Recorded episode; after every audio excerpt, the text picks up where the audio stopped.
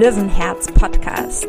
Hier findest du alles, was es für eine ganzheitlich gesunde Kindheit braucht.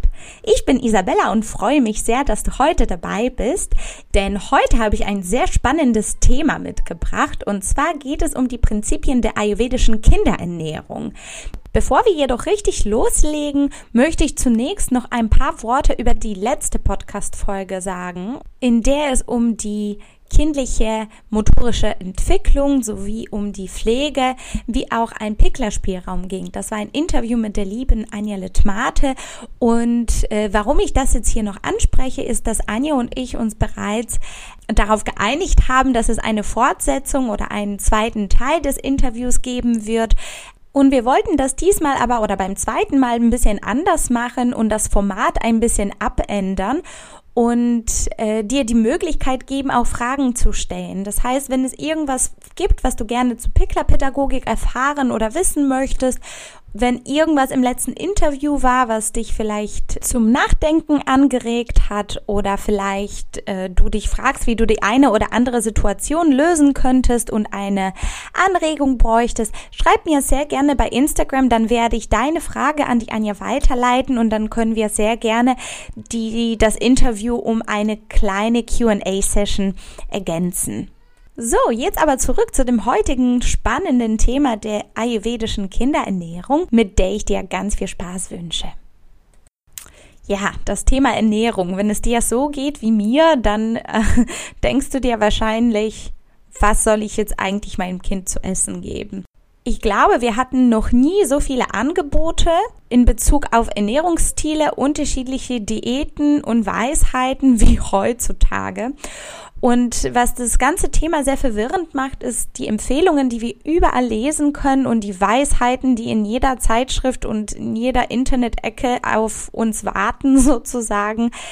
Sehr widersprüchlich sind. Und ich glaube, gerade bei den Kindern, die ja sehr auf die vitalstoff- und nährstoffreiche Ernährung angewiesen sind, um gesund wachsen und gedeihen zu können, ist es ein teilweise sehr sensibles Thema, das bereits ab frühen Kindesalter uns begleitet. Und mich persönlich beruhigt diese ayurvedische Ernährungslehre sehr, denn die ist auf der einen Seite sehr einfach und sehr logisch aufgebaut und auf der anderen Seite doch manchmal ein bisschen komplex. Aber hier möchte ich dich auch direkt beruhigen. Es gibt einige Sachen, die es vielleicht zu beachten gibt, die sehr viel mit deiner Beobachtungsgabe zu tun haben und schon bist du sehr gut dabei. Und zum besseren Verständnis dessen, was gleich jetzt kommt, möchte ich dir als allererstes das Konzept vom Agni vorstellen. Agni ist das Verdauungsfeuer im menschlichen Körper, wobei im Ayurveda sowohl die mentalen oder auch die emotionalen Eindrücke wie auch die Lebensmittel verdaut werden. Und es gibt diverse Agni-Typen im Körper. Ich möchte heute auf das zentrale Verdauungsfeuer angehen, das für die primäre Aufspaltung von Nahrung zuständig ist. Und damit das hier nicht zu trocken wird, möchte ich dich gerne dazu einladen, dir mal ein wunderschönes Campingfeuer vorzustellen, einen Topf. Du hast in dem Topf ein bisschen Essen, darunter hast du wunderschön brennendes Holz und richtest jetzt deine Aufmerksamkeit auf das faszinierende Feuer. Und das Feuer darf für dich dann stellvertretend für Pitta stehen. Das Kapha wiederum ist das Essen, was du im Topf vorfindest. Und Vata ist der Wind, den wir natürlich brauchen, um das Feuer anzufachen. Und was unser Ziel ist natürlich, dass wir all diese drei Faktoren im Gleichgewicht halten. Sonst geht unser Feuer aus und wir haben nichts von unserem leckeren Abendessen. Das, was wir also unbedingt brauchen, ist gut funktionierendes Feuer. Und wenn wir zu viel Feuer haben, dann kocht unser Essen über und das Feuer geht aus. Wenn wir wiederum zu wenig Feuer haben, wird unser Essen nicht gar und das schwache Feuer geht irgendwann aus. Dasselbe kann man dann auch wieder auf Wind übertragen. Zu viel Wind bedeutet zu starkes Feuer, alles kocht über, Feuer geht aus. Zu wenig Wind, unser Feuer brennt dann nicht so richtig. Und dasselbe gilt dann auch wieder auf die Menge an Essen im Topf. Wenn wir zu viel Essen haben, dann kocht das alles auch irgendwann über, der Topf ist zu klein und der Feuer geht auch irgendwann aus. Und zu wenig Essen bedeutet wieder eine ähnliche Situation wie vorher, das brennt alles an. Feuer geht aus. Und das können wir jetzt wunderbar auf die 3 Doshas in unserem Körper übertragen. Das heißt, wir streben immer gerne ein Gleichgewicht im Körper an. Bei den kindlichen Ernährungslehre ist es so, dass wir davon ausgehen, dass das Feuer in den frühen Lebensalter noch nicht so stark ausgeprägt ist. Und wenn wir natürlich ein schwer verdauliches, kaltes Essen auf das kleine Feuerchen draufpacken, dann kann es uns vielleicht helfen, die ein oder anderen Verdauungsbeschwerden zu erklären und besser zu verstehen. Und da sind wir auch schon bei der ersten wichtigen Regel, nenne ich das jetzt mal so, in der ayurvedischen Ernährungslehre. Laut dem Ayurveda ist nämlich die Rohkost schwer verdaulich und dadurch Agni schwächend. Das heißt, wir wollen alles, was wir den Kindern verabreichen, aber das gilt auch für uns Erwachsene, so gut wie möglich angedünstet oder gekocht oder auch einfach warm zu uns nehmen. Und hier möchte ich dich auch direkt entlasten. Zwischen dem Zustand roh und gekocht gibt es sehr, sehr, sehr viele kleine Zwischenschritte. Und historisch gesehen war natürlich auch gekochtes Essen lebensrettend. Das warme Essen ist auf alle Fälle besser bekömmlich und soll auch das Ziel der ayurvedischen Ernährung sein. Wir wollen das aber auch alltagstauglich gestalten. Das heißt, wenn du nicht in der Lage bist, 3 Mahlzeiten am Tag warm vorzubereiten, was ich wohl sehr, sehr, sehr gut nachvollziehen kann, ist es schon eine super Lösung, wenn du zum Beispiel schnell beim Bäcker dir ein etwas erwärmtes Brötchen holst. Also hier ist es mir wirklich sehr wichtig zu sagen, das soll für dich so ein kleiner Leitfaden sein, das soll dich aber nicht zusätzlich belasten. Und wenn die erstbeste und optimalste Lösung gerade nicht zur Verfügung steht oder mit großem Stress verbunden ist, dann nimmst du einfach das Zweit-, das Dritt-, das Viertbeste für dich, das, was gerade möglich ist. Ich möchte dir ja trotzdem jetzt nochmal vorstellen, wie das in optimaler Weise ayurvedisch vorzubereiten wäre. Und zwar ist so ein Porridge das gängigste Frühstück im Ayurveda. Und das geht tatsächlich schon wahnsinnig schnell vorzubereiten, wenn du Kleinblatt Haferflocken parat hast mit etwas pflanzlicher Milch oder mit einer Kuhmilch. Da komme ich aber gleich nochmal drauf zu sprechen.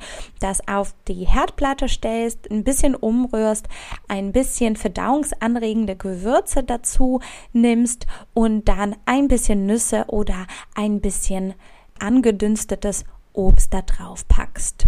Und ich gebe meinem Sohn zum Beispiel sehr, sehr gerne Banane, die ich einfach in 2 Minütchen auf der Pfanne angebraten habe, aus dem Grund, dass die Bananen wahnsinnig süß sind. Und durch diese Hitzeeinwirkung sind Bananen, die grundsätzlich recht schwer sind. Also Bananen haben sehr viele Kapha-Qualitäten in sich, leichter verdaulich sind und auch gerne gegessen werden aufgrund dieser hohen Süße.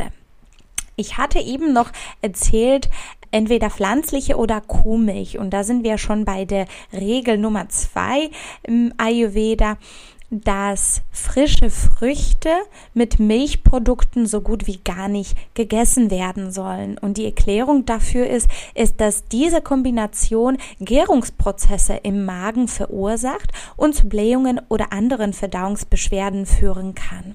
Und auch die Kombination zwischen Getreide und Kuhmilch ist schwer verdaulich. Wenn wir uns das kleine Feuerchen im Mägen unserer Kinder vorstellen, die mit kalten und schwer bekömmlichen Nahrungsmittelkombinationen konfrontiert werden und dann an unser Campingfeuer zurückdenken, dann wissen wir, dass da nichts draus wird. Wenn es dir also möglich ist, warmes Essen durchgehend am Tag anzubieten, ist es absolut optimal. Man sagt auch im Ayurveda, dass das Agni, also unser Verdauungsfeuer, um die Mittagszeit zwischen 12 und 2 am stärksten ist. Und wenn wir da also die größte Mahlzeit des Tages zu uns nehmen, kann sie optimal verdaut werden. Das gilt auch schon für die ganz Kleinen. Und insbesondere Kinder brauchen diese Ordnungstherapie, brauchen diesen Rhythmus und profitieren insbesondere dann von der warmen Mahlzeit, die zum richtigen Zeitpunkt gegeben wird. Was das Abendessen angeht, dann gibt es, glaube ich, in Deutschland oder bei uns wird ja häufig eine Brotzeit angeboten. Auch das ist jetzt nicht direkt furchtbar schlimm. Man kann ja auch ein bisschen tricksen, da erzähle ich dir auch gleich was dazu. Aber abends würde man ayurvedisch vielleicht eine leichte Suppe kochen, um die dann den Kindern vom Schlafengehen anzubieten. Die hat ja auch immer erdende Eigenschaften, die Kindern zusätzlich helfen können, nach einem aufregenden Tag runterzukommen und ein bisschen in diese Abendroutine überzugehen. Aber ja, auch hier gibt es nicht immer die Möglichkeit, immer direkt eine Suppe vorzubereiten oder vielleicht war was anderes dazwischen gekommen und du dich ja für Brot entscheidest. Da gibt es auch ein paar Tricks. Und zwar schau dir die unterschiedlichen Brotsorten an. Wenn du zum Beispiel ein Roggenbrot, das feucht und schwer ist in Eigenschaften, also sehr kafferlastig ist, mit einem luftigen Baguette vergleichst, dann siehst du auch da, dass die Wirkung im Körper eine andere sein wird. Und was du natürlich auch noch machen kannst, egal welche Brotsorte du gerade parat hast, ist das Brot ein bisschen anzutoasten. Dann ist es schon auch mal wieder anders. Auch hier möchte ich gerne auf diese ganz kleinen Zwischenschritte zwischen roh und gekocht eingehen. Also das ist eine wunderbare Möglichkeit, die Brotzeit ein bisschen ayurvedischer zu gestalten. Und die Regelmäßigkeit oder die Ordnungstherapie, die ich auch schon angesprochen habe, darf dir auch nicht wirklich fremd sein. Ich denke, das kennt man auch hier bei uns in den westlichen Ländern, dass man immer sagt, regelmäßiges Essen tut dem Körper wahnsinnig gut. Und da ist der Ayurveda auch derselben Meinung. Ein weiterer wichtiger Aspekt ist die Menge an Essen, die den Kindern angeboten werden darf. Und hier ist der Ayurveda auch ganz besonders, denn der schaut sich jeden Menschen als Individuum an. Und wenn du vielleicht ein feuriges Pitta-Kind hast, das vom Anfang an schon größeres Verdauungsfeuer hat und vielleicht als Säugling schon häufiger die Flasche oder die Brust bekommen wollte, wird es mit hoher Wahrscheinlichkeit eine Mahlzeit mehr brauchen als ein Kapha-Kind oder vielleicht ein Vata-Kind. Hier gilt es also zu schauen, wie ist der Bedarf meines Kindes ganz individuell?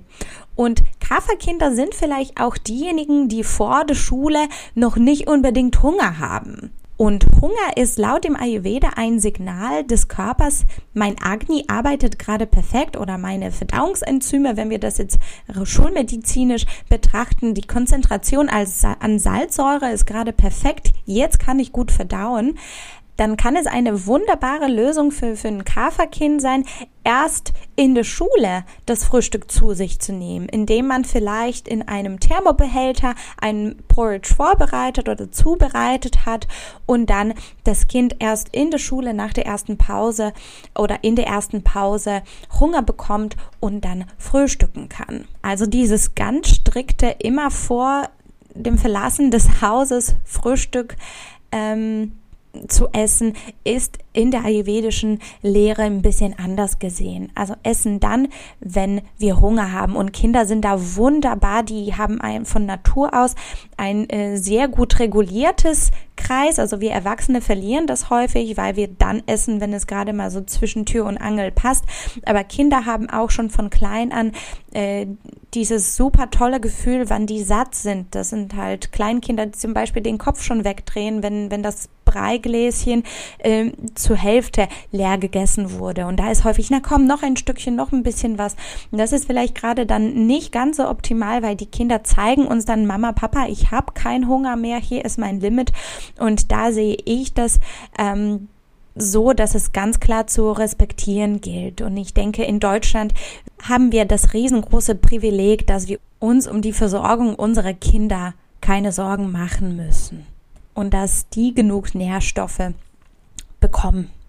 Ein weiterer Aspekt der ayurvedischen Ernährungslehre ist tatsächlich die Atmosphäre und die Gefühle, die beim Zubereiten des Essens vorherrschend sind. Und das ist ein Aspekt, der, glaube ich, bei uns im Westen seltenst zu Wort kommt oder dem wenig Beachtung geschenkt wird, den ich persönlich aber sehr schön finde und aber auch nicht leicht umzusetzen. Und wie ich in einer der Podcast-Folgen schon erwähnt habe, hat ja Nahrung auch viel mit Gefühlen auch zu tun, wo ich auch darauf eingegangen bin, warum Kinder so gerne auch zum Süßen greifen wollen. Und da hatte ich das erwähnt, dass Nahrung auch was mit Liebe, Geborgenheit zu tun hat. Und ja, auch das sind alles Aspekte, die die kindliche Seele nähren und wahnsinnig wichtig sind. Genauso auch wie die Atmosphäre, in der gegessen wird. Heute essen wir leider meistens sehr, sehr schnell, ohne große Achtsamkeit, ohne dass das gemeinsame Essen wirklich zelebriert und genossen wird mit allen Sinnen, wenn man so möchte. Und das ist natürlich sehr schade, denn da geht uns recht viel verloren, finde ich. Ein weiterer Aspekt, den ihr sicherlich schon alle als Ernährungsempfehlung kennt, ist, dass das Essen gerne regional und saisonal ausgewählt werden sollte, am allerbesten aus einem biologischen Anbau und vor allem auch frisch. Und wenn ich jetzt hier ein bisschen darüber nachdenke, welche Temperaturen in Indien herrschen, dann wird mir auch ganz klar bewusst, warum das unbedingt empfohlen wurde, dass das Essen sofort nach dem Kochen frisch verzehrt werden sollte. Ansonsten sagt mal im Ayurveda, dass das Essen schnell verdorben oder auch nicht ausreichend Nährstoffe liefern kann.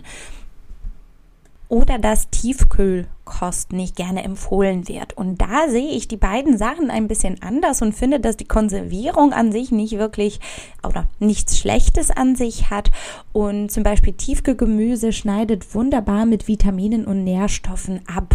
Und wenn uns das im alltäglichen Geschehen unterstützen kann, dass wie Tiefkühlbrokkoli, das schon vorgeschnippelt ist, in den Topf werfen, anstatt dass wir vielleicht zu Tiefkühlpizza greifen, weil wir ansonsten alles schälen und klein schneiden müssten, dann hat das natürlich wesentlich mehr Vorteile, als sich unbedingt dafür krampfen zu wollen, um die Sachen ganz, ganz frisch vorzubereiten oder dann vor lauter Druck und Überforderung zu irgendwas komplett Ungesunden zu greifen, das schnell verfügbar ist, wie die bereits erwähnte Tiefkühlpizza, die übrigens auch bei uns ihren Platz auf dem Esstisch hat. Also, dass du es auch weißt, ich kriege das auch nicht perfekt hin mit dem Kochen. Und Kochen ist auch das allererste, was bei mir schleifen gelassen wird, wenn ich sehr viel Stress habe.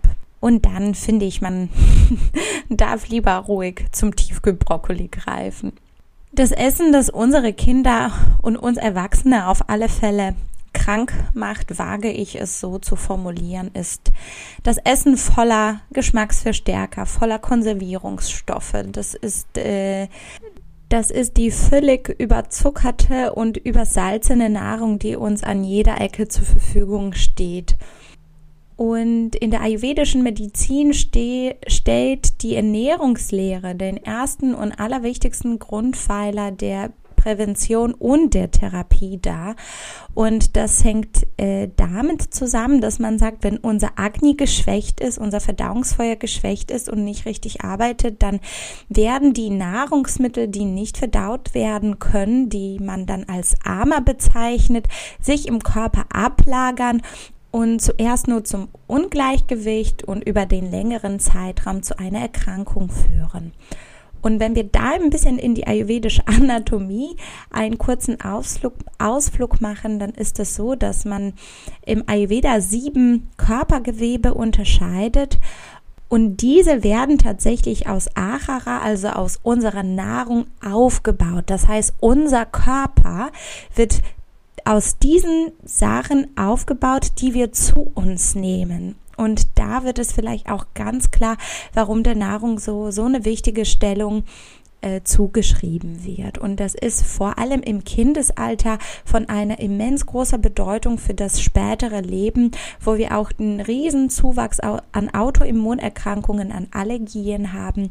Da aus ayurvedischer Sicht gibt es wahnsinnig viel, was wir mit der Ernährung tun und verändern können, um zum einen den Ausbruch solcher Erkrankungen zu verhindern und zum anderen auch in der Therapie.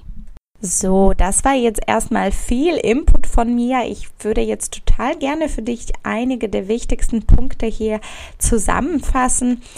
Zum einen ist es aus ayurvedischer Sicht sehr wichtig, das Essen, wenn möglich, immer warm zu uns zu nehmen oder den Kindern auch so zuzubereiten, um das vorhandene Agni eher zu unterstützen und nicht zu schwächen. Die einzigen Kinder, die Rohkost recht gut verdauen könnten, sind die Pittas, aber auch hier bedeutet das nicht, dass Pitta-Kinder nicht warm essen sollten. Die zweite wichtige Anmerkung von mir waren die bestimmte Nahrungsmittelkombination, wie zum Beispiel frische Früchte mit Milch oder Milch mit Getreide, die es aus ayurvedischer Sicht zu meiden gibt, da diese zu Verdauungsstörungen führen und das Agni schwächen.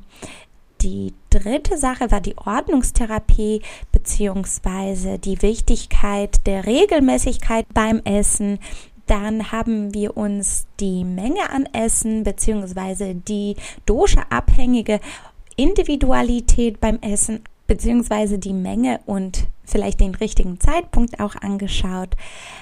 Dann hatte ich dir von der liebevollen oder von der Wichtigkeit der liebevollen Atmosphäre beim gemeinsamen Essen erzählt und zum Schluss, wie wichtig dann doch die Frische bzw. die Qualität unserer Nahrungsmittel für die kindliche und aber auch Erwachsenenentwicklung ist. Diese Folge sollte als ein Einstieg in die ayurvedische Kinderernährung dienen und nächste Woche möchte ich dich sehr gerne mitnehmen und dir mehr über die wirklich dann spezifische Kinderernährung zu sprechen, über die bestimmte Nahrungsmittel oder Nahrungsmittelgruppen, wie zum Beispiel Milchprodukte, Fleisch, Getreide, wie der Ayurveda denn dazu steht und aber auch direkt, wie du die Ernährung individuell für die Konstitution deines Kindes anpassen kannst, um es optimal in der Entwicklung zu unterstützen. Ich hoffe sehr, dass dir diese Folge Spaß gemacht hat, dass du neue Erkenntnisse vielleicht gewinnen konntest und dass du vor allem Lust auf mehr hast, dass du Lust auf ein bisschen detailliertes ayurvedisches Wissen hast, das ja hier auf jeden Fall noch in den kommenden Podcast-Folgen auf dich wartet. Und wenn dem so ist, dann abonniere gerne meinen Podcast, damit du die kommende Folge nicht verpasst. Und du kannst sehr gerne mit mir über meinen Instagram-Kanal in Verbindung kommen. Du kannst mir gerne eine Frage oder deinen Kommentar bei Isabella.rauschen hinterlassen. Und erstmal wünsche ich dir einen super Start in die neue Woche und bleib gesund. Bis dann, deine Isa.